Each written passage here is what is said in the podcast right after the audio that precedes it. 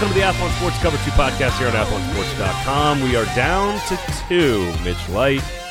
And welcome to the show. Thank you for listening. Rate, review, Are you subscribe. welcoming me to the show? Both. You Okay. Well, you do a lot of the talking, so you know, kind of welcoming me in is appropriate as well. Well, I'd, I, I'd like to think that we do half and half talking. I I'd like to think certain things that aren't true. um, but you, you can be followed on Twitter and, and interacted with there at Athlon Mitch. You can follow me at Braden Gall, of course. Uh, email podcast at athlonsports.com. In fact, we got an email um, from somebody from uh, from a from a friend uh, a friend of the pod who is very disappointed about Stephen A, but not Yeah, that Stephen A. different. Stephen is very disappointed about the potential championship matchup, and we'll get to that in a second. Uh, however, we we're, we're down to two. Um, so we're going to react to the games. Uh, what did we learn about the games? I've got a piping fresh out of the oven, just just slinging takes like Tua all over the all over the podcast today. I've got a take on quarterbacks that I, I want to get your thoughts on. Uh, we'll talk about Notre Dame and their future, how how and if they can build their way back up to being more competitive in these situations. We talked about the narratives on the last pod. What would happen if so and so lost or won or whatever. Um, but let's start with the game. We also have some big news in the ACC on the coaching front. We'll get to a little bit later on in the podcast, which is But Wake Forest has hired a quality control Yeah. coach for the defensive staff. it- it's literally breaking like as we right before we sat down to do this podcast. So you will get very fresh reactions from us To the point where we had to ver- be sure it was actually true Right. that we weren't like you know people weren't retweeting a fake account. Right. So we will break. Uh, we'll get down. We'll, we'll get into that um, at the end there, uh, as a huge name in the coaching ranks is retiring. So uh, we'll get to that momentarily. All right. First, real quickly, Notre Dame, Clemson. Notre Dame dominates thirty-eight to or Clemson dominates thirty to three. Um, kind of a slow start for both teams. Good defense on both sides. A little pressure from Notre Dame on Trevor Lawrence early. That doesn't last essentially Trevor Lawrence, in my opinion, what I saw was on third and long, third and seven and longer, Trevor Lawrence made throws and and Ian Book did not. Now, Ian Book, I want to say 34 pass attempts, 17 rushing attempts. So basically Notre Dame put the ball in his hands.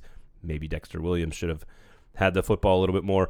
E- either way, I'm not sure it would have mattered, but the reason you saw the switch, and this goes for Alabama as well, the reason you saw the switch at quarterback for Clemson was to get Trevor Lawrence the ability. You had the ability to connect on third and seven, third and fourteen was a touchdown pass. At the end of the second quarter, Trevor Lawrence showed why they made the switch, and he was the difference in that game, in my opinion. They were great everywhere else, but he was the guy. That's why they made the switch. They were better across the board, and I agree with everything you said there. He had some absolute ropes on third down, like you said. Just when I saw him drop back, I expected the pass to be delivered on time. You know, you just kind of when you want, you just have expectations like what's going on downfield, and sort of like when a team's playing Oklahoma, you expect guys to be open. Well, when when when Tre- Trevor Lawrence threw the ball, I expected him to hit guys in stride. I just like just as an objective observer, I have that much confidence in him. Where, you know, I'm not saying Kelly Bryant didn't make some good throws, but you just it was more of a big, it was more of a surprise when Clemson, you know, in the past would, would make a big passing play downfield. I know I'm kind of rambling here. I'm just saying that. Agree with you. Think he he has complete control of the offense. They trust him. I don't have the, the box score right here, but at some point in the game, the stats were skewed more towards passing. Like we expected more of a of a, rush, of a rushing same, attack. same thing with Alabama, frankly. He expected them to establish the running game some more. Um, I just thought they were better across the board, and they, they played very well. You know, it, it's I- you get in certain games like that, and you're better, but you don't play well. They were, and I think they they interviewed Dabo right before the game. I forgot who it was on the sideline. It- maybe, and you expect you expect him to say this, but the question was like, you know, you guys have been here before. What what did you look at the guys in the locker room to, to let you believe that they're ready? He's like he's like we're ready. We we just I know we're ready. I can look in their eyes. Like this is like we've been here before. We know we're going to play well. Yeah, and and and they did. Uh, unfortunate for Notre Dame when when Julian Love got hurt, their All American cornerback. They went and picked on him twice. Two of those long touchdowns on Don, uh, Donte Vaughn there. Um, and that I think also a story. And I think both games very similar. Obviously, Oklahoma I thought put up much more of a fight.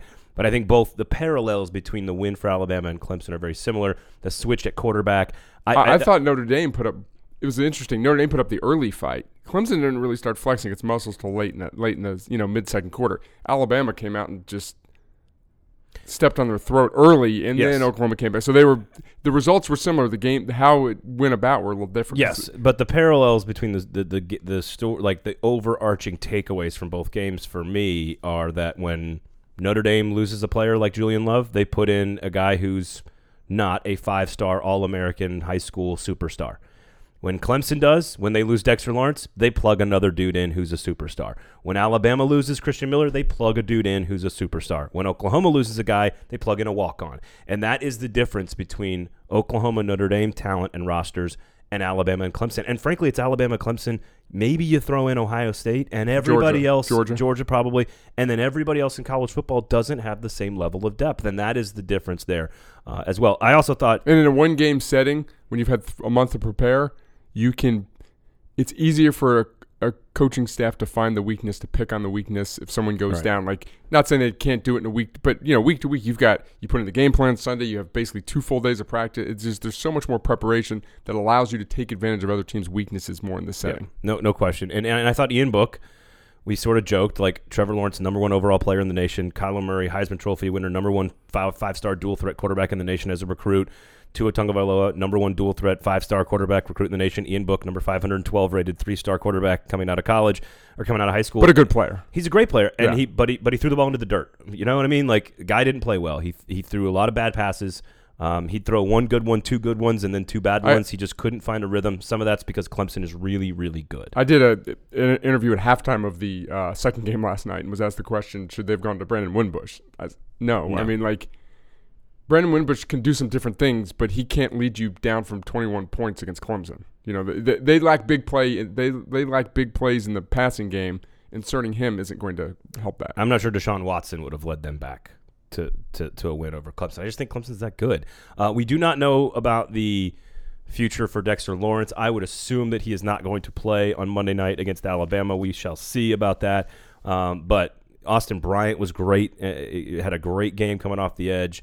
Um, as well, Ferrell and, and, and Wilkins, maybe not big as big a names, but uh, in that game particularly. But Clemson just far better. And uh, listen, congratulations, Clemson. Um, way to go. Fulfilled 14 and 0. Fulfilled everything. You know. Was it was it? Uh, it was only one play, but was it Isaiah Simmons, the, the safety turn linebacker who batted down a big big pass? It was like a third down or fourth down play, and it just he was such a dominant athlete, just a long wiry guy, and I just was. It was a decent pass, and he just it was just such an impressive player. As an example of Clemson having so many, you know, not a household name out there. Former safety, they moved to linebacker, but he could cover. I forgot he covered someone in the slot and just made a and, and broke up a big play. That that one play to me just kind of signif- was a great example of how many good players they have. Uh, Alabama uh, dominates for at least the first half, and then sort of kind of just stiff arms, ironically, the Heisman Trophy winner uh, in the second half. Uh, what is it, 45 37? Is that right? Or 45 33, something like that. Um, Final, final score yeah, final score 45 34. 34. Covered. So Oklahoma covered, and they hit the under. So if you had Oklahoma and the under um, at that last little kneel down there on the six yard line meant a lot of things to a lot of people. Uh, and I like that Chris Fowler just blatantly calls it as he sees it. He's Yes. like, "Listen, there's a big, big score here coming. If they score or don't score, And it was Um, it was the it would have been a bad. It would have been a bad beat. Yeah, it they, was a had they scored. it was a smart play too. I mean, was oh, you can't lose by taking a knee. Right. I mean, so I don't want to spend any Yeah. time on that. so Tua Tagovailoa, same exact story. He, they make the switch from Jalen Hurts to Tua. Tua goes 24-27. Now here's the difference I thought between Tua and Trevor in this particular these on this particular day. Trevor was making really difficult throws. I'm not sure Tua made other than the one that was disallowed because Jeudy sort of bobbled it, which was an absolute dime down the sideline, 50 yards down the field. He had another good one to Jeudy earlier in the game, but for the most part, Oklahoma didn't cover their receivers. They couldn't hang with them on quick slant routes. They essentially ran slants that the was entire that, game. That was a big part of the game. And and that's all they. And then the, the swing passes to Damien Harris and Irv Smith. I mean, Tua was not pre. He did not have to make a bunch of dynamic, difficult NFL type caliber throws, and they just feasted on that second. half. basically the way my my the way I looked at the game last night was Alabama, Oklahoma could not stop everything, which is difficult to do. So Alabama always knew what it could do. Like, you know, whether like that swing pass, the swing passes were open or the slants were open. Something was always wide open because Oklahoma couldn't get enough pressure. They couldn't take they, they couldn't take more than one or two things away and Alabama always found the right thing. The thing that was interesting to me in this game was after Oklahoma scores late in the third quarter to third to cut 31 to 20. I got a text from a buddy uh, about something. Oh, ball game, and I texted him. I said, "But here comes the fu drive. Like, how dare you, you know, make it a game?" And Alabama goes down to make it 38-20. Then Oklahoma scores again, 38-27. Alabama goes down. They just Yeah. it was like, okay, do we want to pound you with the Did they game? punt? I'm not even sure they punted. Um, I don't know. I it, it was it was interesting that they took the foot off the pedal and went to the running game. It was almost like but they could. It, well, but they didn't though because the game slowed down and, and they, they sort of allowed Kyler Murray and Oklahoma to inch their way back. Here's here's what I would here's one of the big takeaways. So we're sort of freelancing through the games themselves. I've got some specific questions They rushed for 200 yards. coming up. Uh, it, it was mid third quarter and they had 118 yards rushing and they were 4.1 yards. It was not nearly what we expected Right, but from from Alabama. You know why? You know why? Because they didn't have huge plays. Like it, it was, it was three yards, seven yards, five yards. It wasn't like the 20, 30 yard runs. I cannot remember a worse performance from a discipline standpoint from a Nick Saban team in a championship setting. I thought Alabama played its C plus game in that meeting, and that's From scary. all the, like, from like that's all scary from Clemson. Yeah. bad penalties, two dropped interceptions that should have been, you know, guys plays that should have been made by the Alabama secondary. Just And who was it? Ripped off his helmet, be, helmet because he Yes. didn't get credit with the sack, stupid mistakes by every. which he eventually did get credit with the sack. Yeah, like like, and it probably shouldn't have been a sack. It- Right, he didn't. right, he wasn't right. down. Ironically, so I, I think one of the takeaways is if Alabama plays like that again against Clemson, they will get beat. I don't think that will happen because I think Nick Saban will probably murder three to six in- humans in the Alabama facility between that game and Monday night. But that was one of the least disciplined performances I've ever seen from an Alabama team under Nick Saban in a championship setting. Yeah, I, I agree. And he was, you, you know, a lot was made of his antics on the sideline, but like I think it was deserved. Sometimes we think he goes overboard, but I mean, he, they had some really silly penalties. Yeah.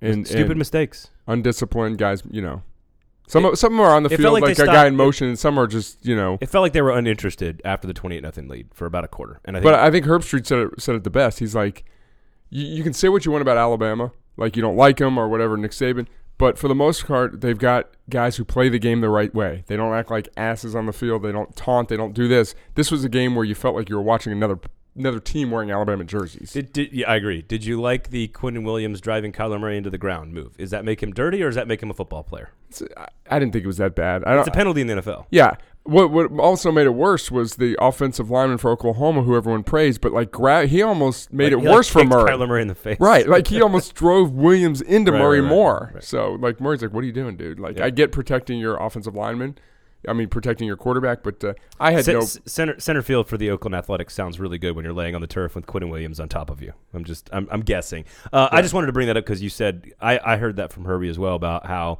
this doesn't this doesn't look and feel like the way an Alabama team acts for the most part. And that was, you know, I, I don't think it was a dirty play, but it was probably a penalty. He probably shouldn't have driven him into the ground like that and, and trying to land on his head. I think it was a little dirty. Once you get 300 pounds moving, it's hard to stop it. I, I think it's a little dirty, but it, it is what it is. I don't, you know, you're allowed to hit a guy who's in the middle of motion throwing the football. You should be, especially when you're the most dominant defensive lineman in America. So, um, interesting couple of takeaways. I do believe that. I think one of the biggest takeaways, and and we can sort of step back from this and say, and this will be the first part of the, you know, I've got some specific questions I want to ask you about all these teams, and and one of them is you and I in this magazine at Athlon Sports, we saw this coming in April when we put the magazine together. We saw this coming when we made our picks in the preseason in August, right before the season started. We saw this coming when you and I sat down here immediately following the college football playoff rankings release and said Alabama Clemson. We, we picked the games again last week. Because you usually look for reasons thing. to be c- contrarian. Like as the month goes on, Sure. it- You're- but you're- there was no reason You're to. trying to nitpick and you're trying to find things and you just can't. And so some of that is, and by the way, Oklahoma, I give them a ton of credit for the for the fight. I, I thought the heart and the yeah, you're down um, 28 nothing. the, the stones, the guts, whatever. Like they were they were physical in the they were they would step up in the running lanes to try to hit guys that were clearly better than them and had no no concerns about that. I give them a lot of credit for how they performed in that sense, um, and, and just really gutty, gritty performance by them. And so the question is, because we've seen this coming for eight, nine, ten months, we did a podcast, and I said this all season. I think there are two teams that can win the national championship. There's 30 that can make the playoff. Well, we're back right back where we started with these two teams. It is Clemson, Bama, you know, four like Rocky Four. Um, we have Tua Tagovailoa versus Trevor Lawrence, arguably the best sophomore, true sophomore quarterback we've seen in major college football, and one of the best true freshman quarterbacks we've ever seen in college football, playing against each other. I'll get to that comp in a second because I've got a question, a hot, hot take for you about those two. Um, you got preseason number one versus preseason number two, which I think has only happened a couple of times in the modern era. I think 04 with Oklahoma, USC, and 05, actually, I think with Texas and USC. You, you have Saban versus Dabo, the two premier programs. three the last three defending champions. People are, and this goes to our email from Andrew. People are tired of the matchup. But how can you be tired of two 14 and 0 teams playing against each other that are clearly the best two teams in your sport for the championship on a winner take all setting? I, I I don't understand the anti Clemson Alabama. Like once you get past the names on the on the That's jerseys, the problem. Why? For the- that's for the fan. For the ad- why? Why? Why would you not want? Like, do you hate LeBron versus the Warriors? Did Ali Frazier really bore people? Like, no. There's no time. Peyton Manning versus Tom Brady. Everybody hate that. Eleven years in a row. Like, no. Like everybody. Lo- like, why is it in this sport that people are going down this path of? Oh, I'm tired of this. difficult for me to answer the question because I don't share that opinion. So I, you know, we can try and put our, you know, this is why you make the, the huge dollars like to be a co-host of this podcast. so I can guess what other people are thinking. You, You, know, have I to just get into other humans' brains. it is just it's fatigue. I mean, you know what it is. It's it, it's the same. Uh, they're sick of the storylines. They're sick of Nick Saban. They're sick of the. It's just that that's. I mean, that's what people. I think the average college football fan will look. Oh, it's the same every year. You know, then then, then it turns into criticizing the sport. Like, what's the point of the season if it's just going to be Alabama Clemson every year? I'll answer the question if it was asked to me. Are you sick of it? The thing, and I've said this all season long. The thing that I like about this year is this Alabama team is so much different. It's so fun to watch. Like Tua is great, Jerry Jeudy. They've got so many good wide receivers. It's built differently than other Alabama teams. So that's why I think this is different. And I think you add in the I mean, Tua Trevor and Trevor Lawrence- have never started in a championship game. Either one of them. Right. If you add, you know, then Trevor Lawrence, I think there's enough interesting and new storylines to make this matchup appealing. It's not a run first Alabama team against a Clemson team with Kelly Bryant. Nothing, no, nothing. No offense Right. to Kelly Bryant, who doesn't really excite you in the Right, passing game. There's different things to watch in this game, so uh, that that's what keeps my attention. Well, I, I just uh, do you like watching excellence? And in sports, traditionally, this country has, as I mentioned, And all we these like- different things. Tyson, Right. You know, whatever. Go down any pick any sport. When, when you sorta like watch the- the great of the great playing against each other, generally we love it. We don't have a problem with and, it. and we want it in the championship game. You you correctly bring this up whenever you talk about the NCAA tournament. Is like we love the upsets early, but at the end of the day, we want the best teams playing. So do you want Notre Dame to upset Clemson? Oh, oh thank that'd God be fun didn't happen. Saturday, but then Alabama would kill Notre Dame. Like so, we Right. want the best teams playing. I this is kind of a. I don't think this is a new take or anything, but we're gonna we're kind of going all over all over the place. There was a lot of Georgia talk yesterday, which I revisionist history. They lost to LSU. oh, I got a Georgia take for you. Okay. second- for you. So here, second. here's a thought, and I know you're anti-expansion, but if you go to eight teams, you allow for some really, really good teams who can beat Alabama. Georgia can beat Alabama. They didn't, but they can. Oh, I, yeah, I get that one on Twitter all the time. Like, oh, Georgia already proved they can't beat Alabama, and I'm like, actually, it's No, the other way right, around. right. I- They proved they They can. proved Georgia's the only team capable. So, so no one's been closer than Georgia. to So if you go to eight teams, you allow a team like a Georgia or an LSU who's Ooh. really talented Yes, we're to disagree sneak finally. in to sneak in at the seventh seed and can get hot and win it. Where when you're at four teams, you eliminate the the, the margin for error is too great. You know, so so Georgia's in an 18 playoff, and they might be good enough to beat Alabama or Clemson. I don't think they should have been in a 14 playoff, but if you put them in, they could have won the whole thing. couple things, and I love it when we have when we have authentic disagreement because then it gets it can get heated. I think you're dead wrong about expanding the playoff and adding quality to the tournament. I think you're No, you might add some. I think you're you gonna water add- it down. You, but but but then you open a spot for a team like Georgia. No, Georgia should have been in. And the only reason I'm allowed to say that is not because of the outcome. Revisionist history. No, no, no, no. I, that, this is what I'm going to say. This is my point about that. If you believed, and again, I went back and actually quote tweeted myself, which, but we I, which I didn't. never we don't do. know that. Hang on. They lost to LSU. Hang on. I had Georgia at number three in the country on the day, on the last Saturday of the season. Uh, In my own opinion, if I was on the committee and I have watched every single team play every single game, I thought the number one team in America was Alabama. I thought the number two team in America was Clemson. I thought the number three team in America, the best, the four best teams, was Georgia, and number four was Oklahoma. If you tell me that you don't believe Notre Dame belonged in the playoff, you have to do it then. I'll, I'll, I'll listen to Right. you now if you said it then back on the playoff. Right. I, I. I agree with that. I thought Notre Dame was the sixth best team in America, according to my own personal opinion, on the day the rankings came out. You don't get to watch the game and then say, "Oh, I don't think Notre Dame belonged." You don't get the revisionist history or the hindsight of Although it's, it's, 2020. it's another data point. I- I- you can say, and say, you know what, we hadn't seen them play a great team. Sure. We thought that they were good. We they beat that's it. fine. What I'm saying is, is you cannot argue, but but there's a there's a selection process that allows someone to get in or not. And you don't get to say because you saw them lose to Clemson that they shouldn't have gotten in. No, no, no. You have to say Totally that agree. back then, and I said it back then on this podcast and everywhere else where anyone would listen to me. At Georgia, home, you tell your I tell my wife, she's like, I, I agree with you, honey. The dogs are good. And I'm like, Georgia is the number three team in America. So I don't, I don't agree that if you expand, what I think they should have done is Well, put no, the right teams Right, in. right, but that's a you're, different you're just, debate. You, you can't disagree with my assertion that this year, if they had eight teams, Georgia would have been in and was capable of winning. You can't disagree with that. That's a fact. that No, no, they- no, that's true. So you, you're That's just true. so that, But that's, my but point. My, but I, That it allows that's for not some the problem, though, to- in my opinion. My problem is they put the wrong team in. But that's you- a separate issue. My my Right. point is with eight teams or six teams, it allows for another elite team that maybe had a quarterback hurt or Georgia just laid an egg in, in, a, in a big Sure. game on the road. It allowed, like, sort of like in college basketball, you you had a disappointing. But Michigan would have got. But Michigan would have got in too. So, and I love Michigan, but But you know what? They would have had well Devin Bush. They would have had a, they would have had a lot of guys. Rashan Gary? right? No, they would have had other I guys. I agree. I don't like the Mr. outcomes. I, I watched. Yeah, you're Mister. Don't. no, I went to the Auburn game. I don't think that Auburn was 150 points better than Ohio State.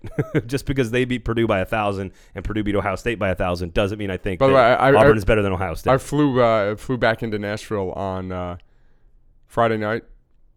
A lot of sad looking Purdue fans Yeah, at the uh, at the gates. I wonder if they stuck around because there's a big Colts Titans game. A lot of overlap with the Purdue fans and the Colts fans in town. That's a long time to stick around though, because it's not really Uh, that far away. Most people are sticking around until Monday night, which is when the New Year's Eve party celebration is. So, uh, uh, anyway, my, my point is is that when you, I think I think the college football playoff semifinals and the blowouts was another example of why we should not expand, not the other direction. And it's okay, you and I disagree on that. I think i- i- for the one Georgia that I think where it was wrong was that Georgia shouldn't have gotten in the first place. That that Oklahoma deserved to be there, even though they got beat by a great Alabama Okay. team. Georgia deserved to be there. That would be my vote. Not let's expand to make sure we get a bunch of extra teams in because I think the other games would have been garbage. We would have had a lot more bad football games. What, one more thought on this that I don't know how long we're going to be in this position where we have two or maybe three teams that are clearly head and shoulders. Like we're it's kind of a unique situation right now where we're and it will end at some point. yeah. Right. I mean, it's cyclical in sports. We- Eventually, Nick Saban will retire, or Well, Clemson will have a rebuilding year, or But then if- if- if- you just got to be ready to pounce. right. If Alabama takes a couple steps back, does it Georgia or someone else take their spot as the best team or an, an elite team? You know, like there's Right. will there be that gap? I think there's a far, you know, I saw this on Twitter. I don't, I can't remember. I would like to cite the, the source, but the far more interesting debate in college football is who's the number three team right now than who's number one, and because it's one and two, one A, one B, whatever you want to call it, between Alabama and Clemson right now, uh, as as they'll Well, play you would for the you would say time. Georgia, right? I, I would say Ohio State to to today.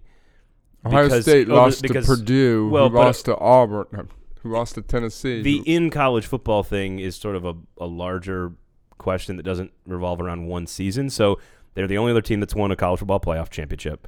They have dozens of, you know, Big Ten titles in the last oh, so you're 15 talking about third best program? Who's the third best program? Oh, I and, you meant and- third best and under team, Urban sure. Meyer, I would say clearly Ohio State. But Yeah, I would who's agree the that. third best program? I think moving forward is a, is a bigger question because of Ryan Day and because Georgia. So if you're buying stock, I would go Georgia. Georgia, I'd go. Georgia. Yeah, uh, I think I, the other one that might be pretty good is Florida, but Texas is coming back, and when Urban Meyer takes over USC, USC will be back. So What about when Mark Richt takes over? we'll get to that. In a Okay. minute. we'll get to that in a minute. All right, fine. Uh, so we asked about. Uh, I asked you about the fatigue, which again I think people just need to get over, and I think the Georgia uh, the Georgia Alabama thing last year, it's a big story in the eight or nine days between games, but then once the game starts, everybody loves the game. So I think that's what's going to happen on Monday night.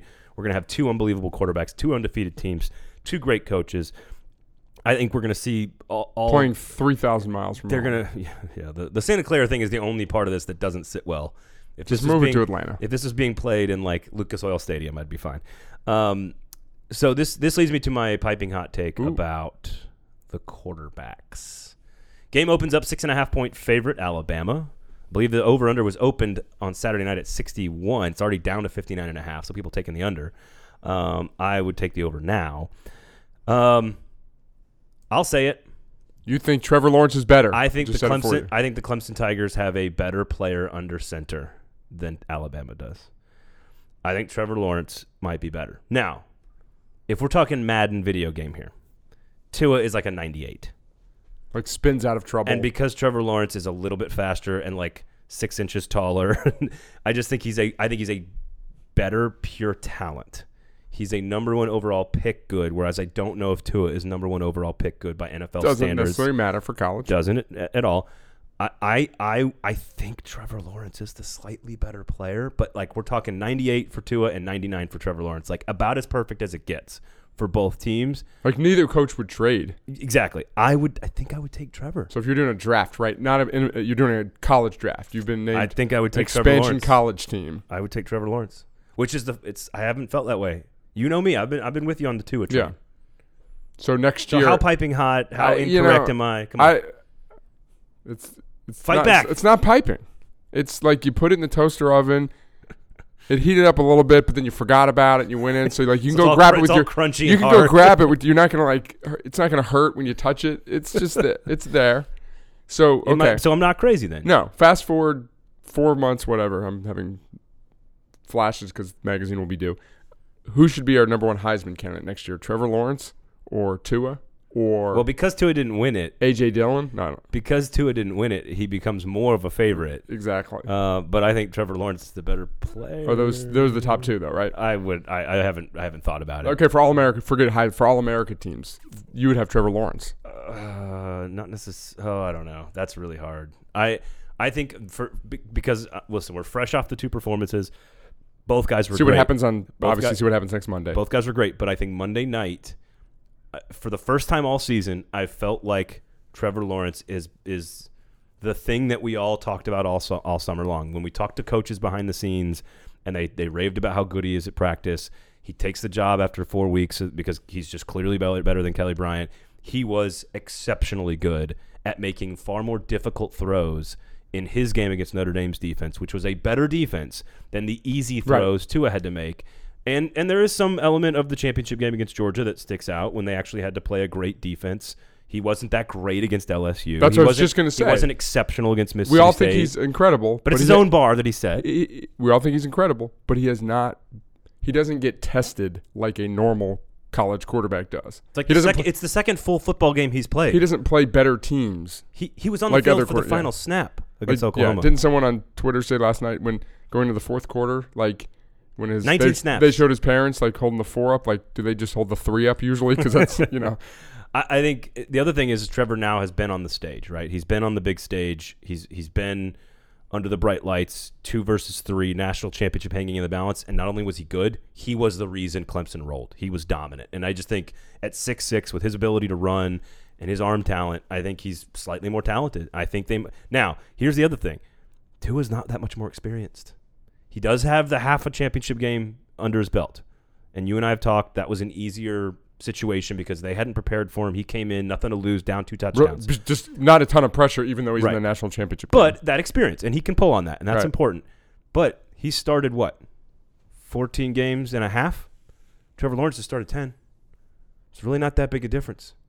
I, I Yeah. the experience isn't really like one being a freshman, one being a sophomore. like it's not I really hate that the. big a difference. By the way, they use it in ba- college basketball more. I hate the phrase. Oh, they're no longer freshmen. He's a sophomore. No, he's not. He's still a freshman. yeah, technically he's still a freshman. Right. He's just really badass. Right. Right. Like, yeah. He's he's just an experienced freshman. Yeah, he's very, very good too. So I, I just, I listen. I, this is not an anti-Tua take. It's a holy, holy smokes. Trevor Lawrence is all of the things that we thought he was when he came out of high school and beat out Kelly Bryant and all the stuff that we heard Yep. in the summertime. So uh, I think it makes for uh, if there is a guy who can take advantage of, oh, I don't know, Patrick Surtain, who got picked on by by Oklahoma. Did you feel bad for Alabama Lawrence. that their five-star, top five national cornerback was getting picked on? I was like, Th- There was a couple of offensive pass interferences that they could have called on CeeDee Lamb, but I, I, don't- I I've don't really got, care I've about got just watching college football. I've said this before. I think the quality of catches made by wide receivers in college football has increased immensely in the past three or four Hmm. years, and I think it's a, the Odell factor. Guys are practicing catching the ball with one hand more. that. That's not a good. That doesn't lead to better catches though. It, it, it does. The guys I are able to do more things. With like, No, co- I think coaches will disagree with you on that. I don't care. I, I think coaches will say that the practicing one-handed thing is is ruining the, a good It- receiver it- with ball skills. it, inc- it increases your catch I'll. I'll tell you what. And I think there's been a lot more. I think they're letting, especially in bowl season, they, they seem to be let more hand fighting between receivers and DBs go. I, that's what I was going to say. I think we have higher arm talented quarterbacks. with better offensive schemes and the rules geared towards you're not allowed to touch the receivers. I think that's why we're seeing great receiver play in the NFL and in college is that the, all the rules are being geared towards those guys making those plays more routinely. Um, and, and it, listen, I think the Clemson receivers very underrated in this conversation. When, when we're going to talk, like those guys are just as good as Alabama's players. The, those receivers for Clemson are those are big time dudes, man. NFL guys, six four, they're big. Uh, they're better than last year. I think Clemson's offense at every position you could argue is better than last year going into the Alabama game. So we'll, that'll be interesting. We'll preview that coming up a little bit later on. All right, I want to get to Notre Dame. Brian Kelly is sort of surprisingly positive about like some self reflection after the game, and we're going to learn from this, and blah blah blah blah blah. Um, uh, here's the one thing I don't understand. I've heard it on talk radio. I've seen it on Twitter. It's all over the sports media world. Why is it that last? Why is it that losing to Clemson the way they did has like the, the Notre Dame needs to join a conference thing? I, I don't understand why joining a conference gives them a better shot to win a national title. I don't understand this for two reasons. It doesn't necessarily improve their strength of schedule. If they join the SEC, it would. If they join the Big Ten East, it would. I think every other division in sports, their strength of schedule would likely go down. We have seen non division winners win championships or, or get into the playoff. Alabama and Ohio State, both 11 and 1, didn't win their division and got in. Georgia almost lost its championship game and didn't get in. So if Ale- so if Notre Dame goes 11 and 1 and loses to Clemson and and Clemson gets in and they're number 1 in the nation, Notre Dame could still get in. And and and more importantly, how does joining a league like are all the players from Georgia in high school just going to move to Indiana? Probably not. Like uh, everyone in Florida just is moving to Iowa. Everyone in Texas, they're just moving to Illinois. Like I don't understand why joining a conference is the reason people point to Notre Dame's struggles in big time moments. Does that make does that question make sense to you? Yeah, I am looking for um, friend of the pod, listener Kyle Strasburger, uh, works for IMG Radio, is, is a Notre Dame guy, and on Twitter he he was okay. Here it is. He's this is the event needed to push me in what all other Notre Dame backers have to say. The all caps, the Irish need to join a conference. Again, all caps. Prove you belong. Your quote stellar schedule doesn't mean jack. Leave no doubt with the way you perform in a legitimate league.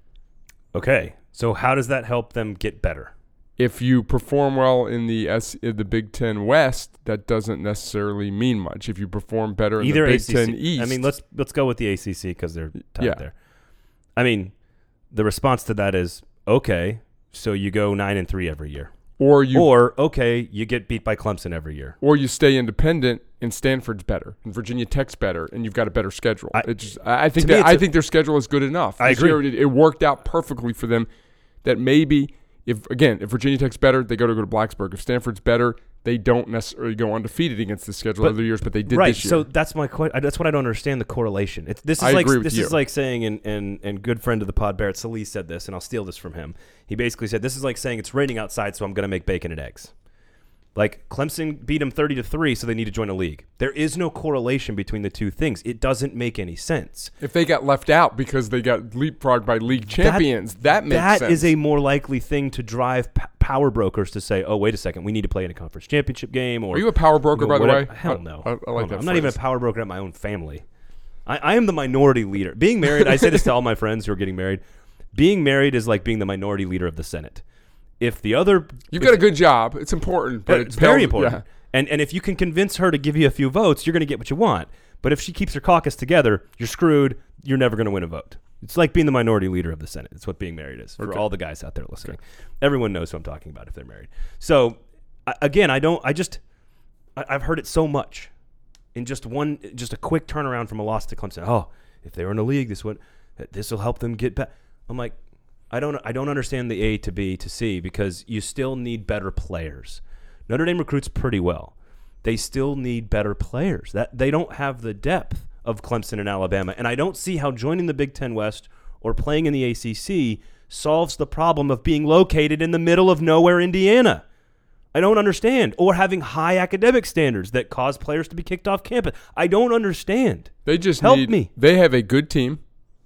They they lack whether you the five star. They they lack they, they need two or three more difference makers, in my opinion. and it's the it's the depth. yeah. When Julian, Well, I think it's a little, little bit of depth too, out, but it's also just complete difference makers. I yes, and and I, I just it's not a knock on Brian Kelly. I think he's an excellent coach. It's not a knock on you know Notre Dame's twelve and zero record. I don't think their schedule is generally that bad at all. I think it's a very tough schedule. I think if you got if you were in the Big Ten West, you'd be playing.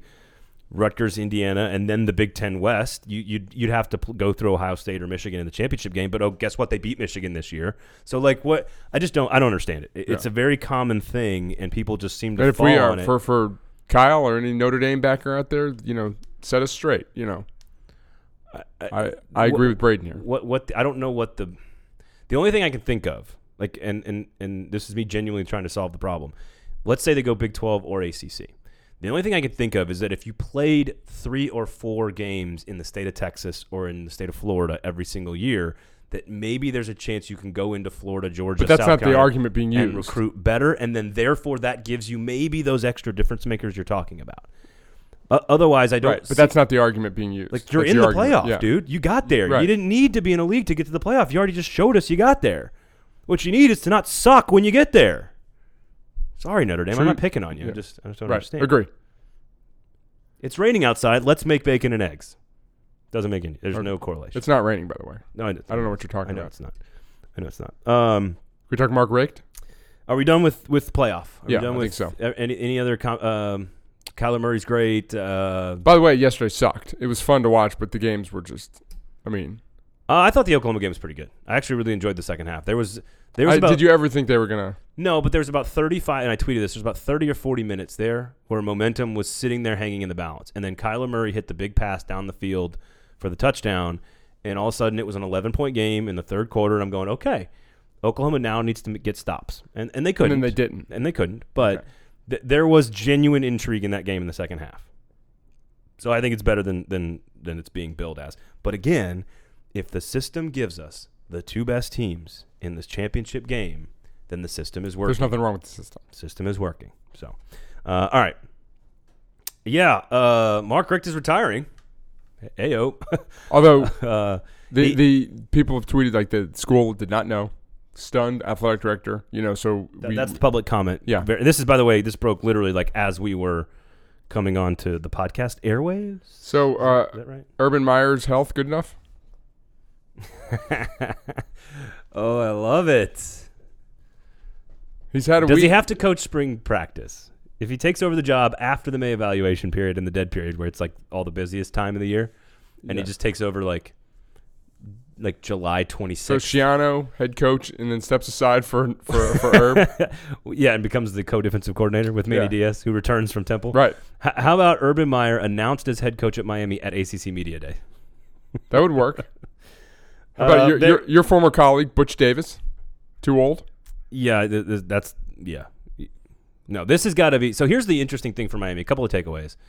I think Mark Richt felt like he was going to just go to his alma mater and just sort of coast through, pun intended, that division, and and sort of just like, oh, this is not going to be the SEC East. I don't have to play Bama every year. Like uh, I I can just like sort of, I'm Miami. I'm the U. I can just kind of get the Would- best. school always recruits well. Yeah, and I don't. I, I think the game is far more difficult than that, and and maybe and again, I'm just this is pure speculation and guesswork here, but um, I think that's part of it. He's also he, he's not incredibly old. He's He's not- 57. He's not an old guy at all. 58. That's not old No, it's not for coaching. Um, and if he really looked at it and said, "You know what?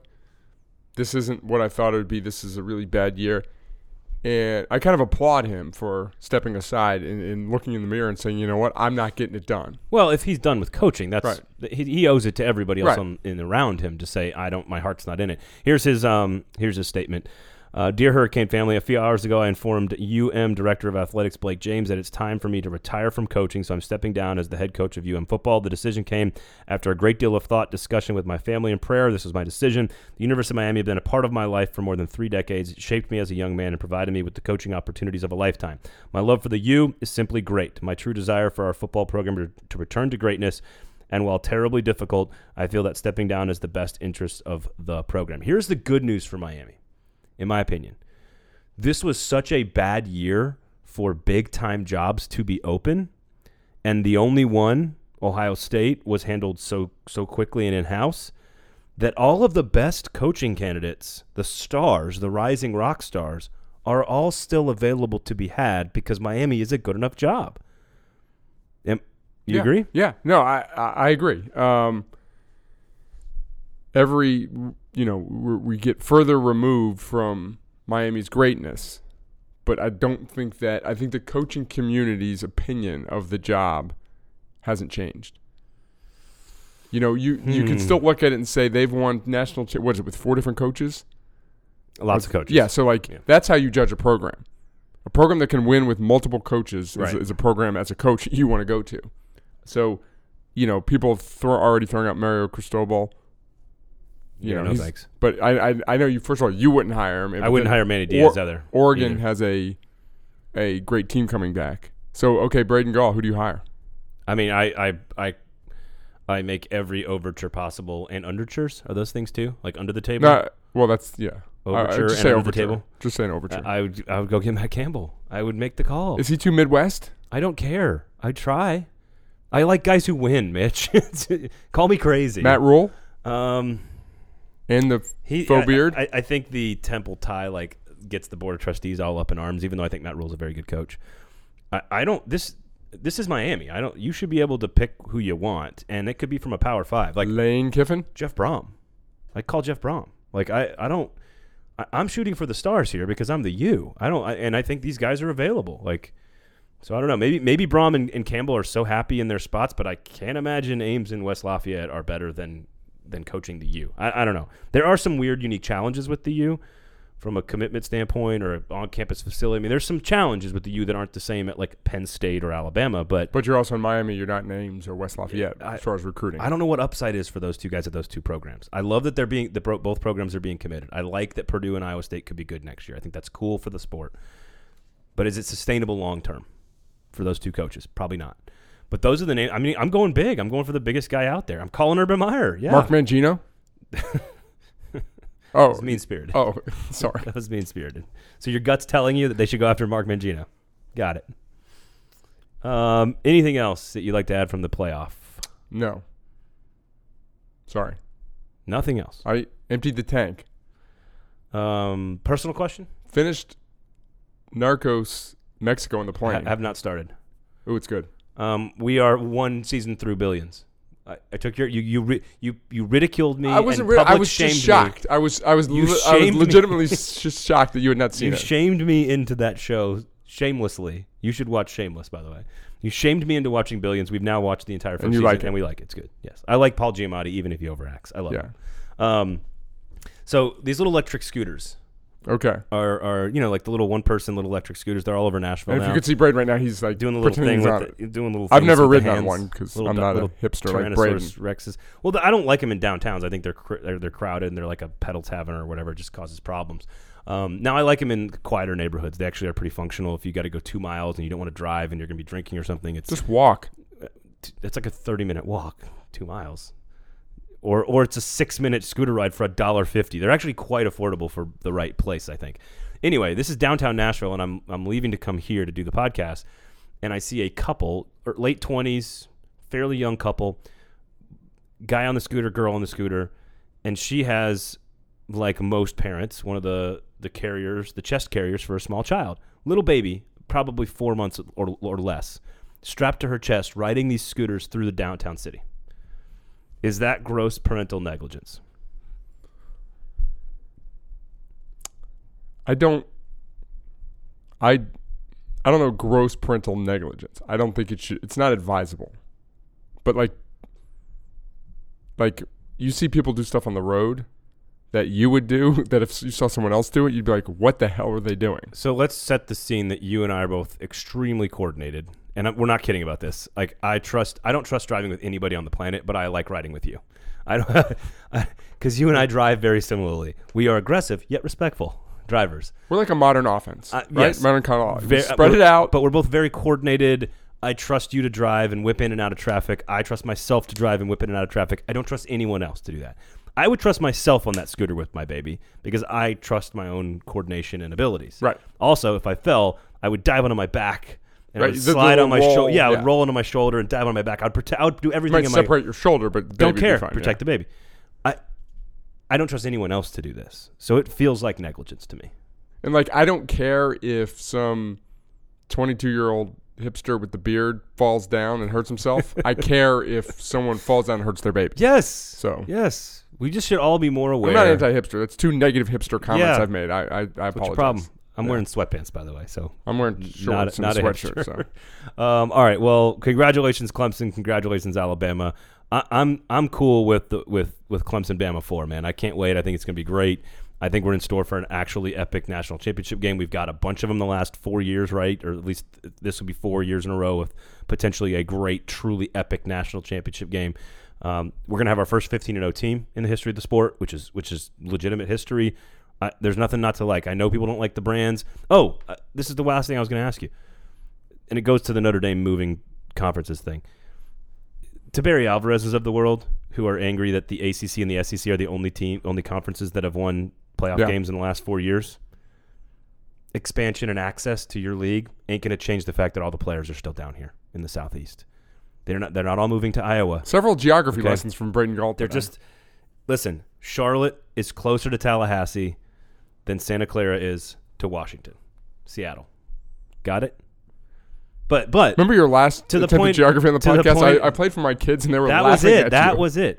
Um, again, the people that want to expand and give access to the Wisconsins of the world or Virginia Techs of the world or whatever the, you know Utah. That's all great and good that you get into the playoff and you get the money and you get to say I made a playoff game. You ain't gonna win three games unless you get players. Same story for Notre Dame. So the regionality of the ACC and the SEC winning all these playoff games Unless you're Ohio State. Ohio State's the only one, and but again, the stat is, is that the only two conferences that have won a playoff Right. game in four years have been the ACC and the SEC. Guess what they have in common? Geographic footprint. It's not that hard to to follow. So it doesn't mean Ohio State, Oklahoma, USC can't win. They can. It's just They the, haven't. the access to the league isn't going to win you a championship. You're going to feel better about yourself because you're you got a seat at the table, and then you're going to feel worse when somebody with all the players beats you. Sorry. Quick 10 second Full rev- stop. End of rant. Okay, quick 10 second review. NRG Stadium in Houston, totally awesome. Great facility, great field. Texas Bowl, two thumbs up. Everything about it was great. Except for the outcome for Final your- result, your but squad. great game. Highly entertaining game. Very entertaining. Yeah, which so- we talked about. I said that's Yeah. gonna be a good game. I yeah, so uh but I I'd been to NRG Stadium once. Was it formerly known as the artist formerly known as Reliant Stadium? Yes, and I saw a basketball game that was had less offense. I was at the UConn Butler National Championship game. Oh, brutal, dude. Brutal. Oh god. This game was far more entertaining. Stakes weren't quite as high, but far more entertaining. KenPom had a field day with that game. Yeah. It was awful. Yeah. All right, uh, at Athlon Mitch, you can follow him there. Thank you for emailing everybody. Uh, podcast at athlonsports.com. At Braden Gall, of course, you can follow me. Rate, review, and subscribe. We will be back this week to preview and predict and break down what does it all mean. Alabama. What does it all mean? Clemson 4. We'll do that coming up later on this week. Thanks for listening. Athlon Sports Cover 2 Podcast.